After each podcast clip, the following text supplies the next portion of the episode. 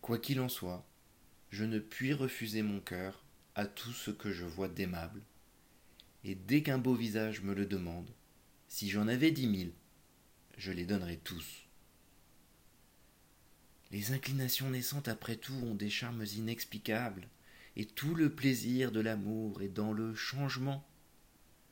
On goûte une douceur extrême à réduire par cent hommage le cœur d'une jeune beauté, à voir de jour en jour les petits progrès qu'on y fait, à combattre par des transports, par des larmes et des soupirs, l'innocente pudeur d'une âme qui a peine à rendre les armes, à forcer pied à pied toutes les petites résistances qu'elle nous oppose, à vaincre les scrupules dont elle se fait un honneur, et la mener doucement où nous avons envie de la faire venir.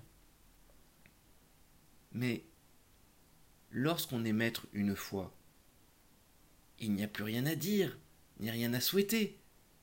Tout le beau de la passion est fini, et nous nous endormons dans la tranquillité d'un tel amour si quelque objet nouveau ne vient réveiller nos désirs et présenter à notre cœur les charmes attrayants d'une conquête à faire. Enfin, il n'est rien de si doux que de triompher de la résistance d'une belle personne.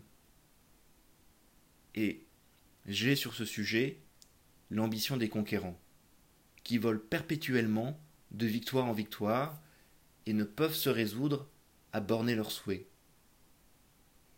Il n'est rien qui puisse arrêter l'impétuosité de mes désirs. Je me sens un cœur à aimer toute la terre. Et comme Alexandre, je souhaiterais qu'il y eût d'autres mondes pour y pouvoir étendre mes conquêtes amoureuses.